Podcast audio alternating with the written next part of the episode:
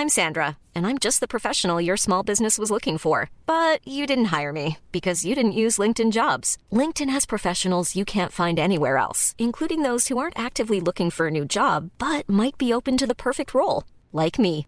In a given month, over 70% of LinkedIn users don't visit other leading job sites. So if you're not looking on LinkedIn, you'll miss out on great candidates like Sandra. Start hiring professionals like a professional. Post your free job on linkedin.com/people today.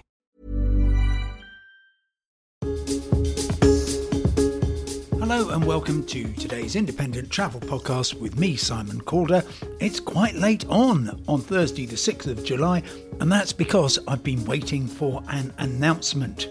And that announcement concerns Britain's second biggest airport, that's London Gatwick, and it has formally applied for a development consent order, um, putting that into the planning inspectorate for permission to shift the current standby runway 12 metres to the north. Why would they be doing that? Well, bluntly, because they think they can become a two runway airport on the cheap. And they're probably right. What they aim to do is really to extract more capacity from what is currently the busiest single runway airport in the world. Now they do amazing things. If you if you're a passenger at Gatwick, it's really quite exciting. You're waiting there to take off, so get a seat on the left hand side. Normally, that's where the aircraft are coming in from uh, from from the east, and you will see the lights of an aircraft um, coming in to land, and then the pilot of your plane will turn on to the runway and take off. And, and as soon as she or he has got the aircraft off the ground, well, then it's the time for for another one to land and so on. They get extraordinary capacity out of it, but there are limits.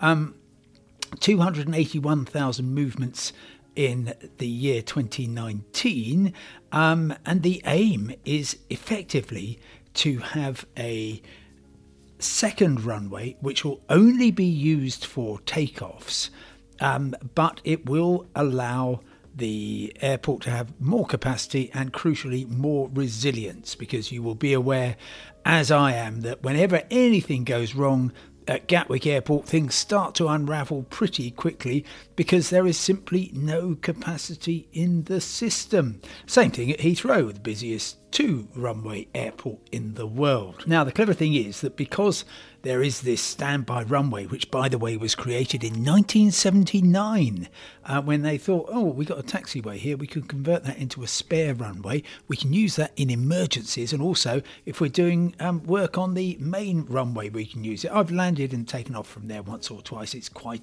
fun, particularly the landing, because you think, hang on, we're, we're coming in um, very close to the um, office block in the South Terminal.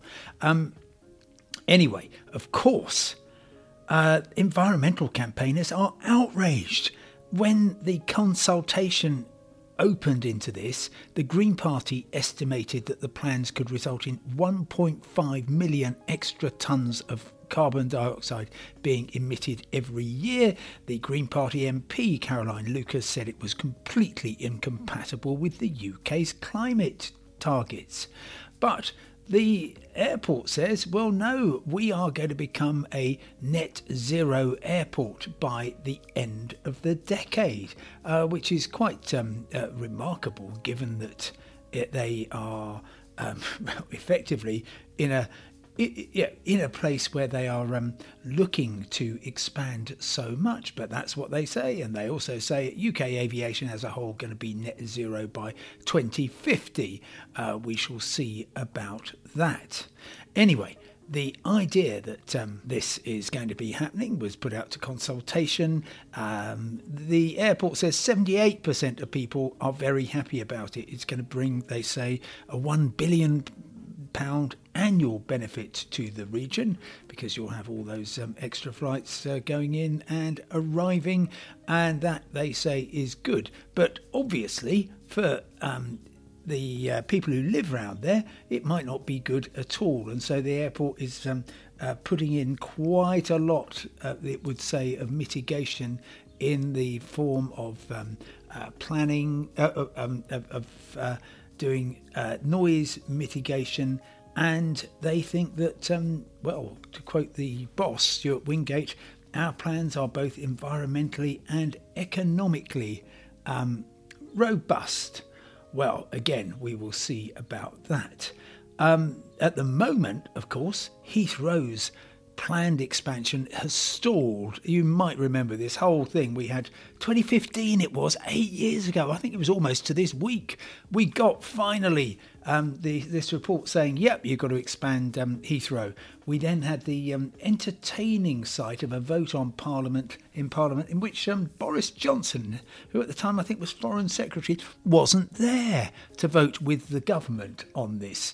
Um, and that was because he was in Afghanistan conveniently, because the um, uh, it, it, was um, uh, effectively um, something which he said he would lie down um, against the uh, bulldozers if it ever came to pass. Anyway, um, it certainly uh, hasn't yet come to pass, and the Gatwick people say, well, we can do the whole thing much more cheaply. We're not even going to go outside the airport perimeters, a little bit around the edges, because they'll be having to improve the uh, surface transport links, obviously, because it's going to cause um, a kerfuffle in terms of increasing the number of passengers going through.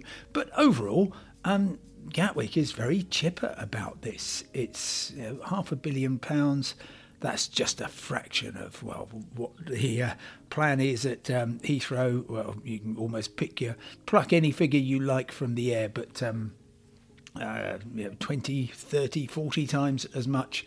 Um, but that that has um, kind of stopped during the COVID pandemic. But Heathrow says it is still very keen to do. Well, Nothing is going to happen until 2025 at the earliest when the building might start, and it won't be until the end of the decade, maybe 2029, that you will actually be seeing any benefit, or if you're an environmentalist, disbenefit from this. Anyway, glad to bring you the latest breaking news on Gatwick, and thank you very much indeed for listening. I'll talk to you again tomorrow. Goodbye.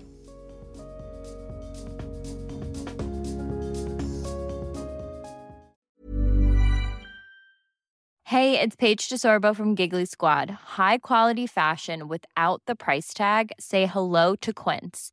I'm snagging high-end essentials like cozy cashmere sweaters, sleek leather jackets, fine jewelry, and so much more. With Quince being 50 to 80% less than similar brands. And they partner with factories that prioritize safe, ethical, and responsible manufacturing. I love that. Luxury quality within reach. Go to quince.com slash style to get free shipping and 365 day returns on your next order. Quince.com slash style.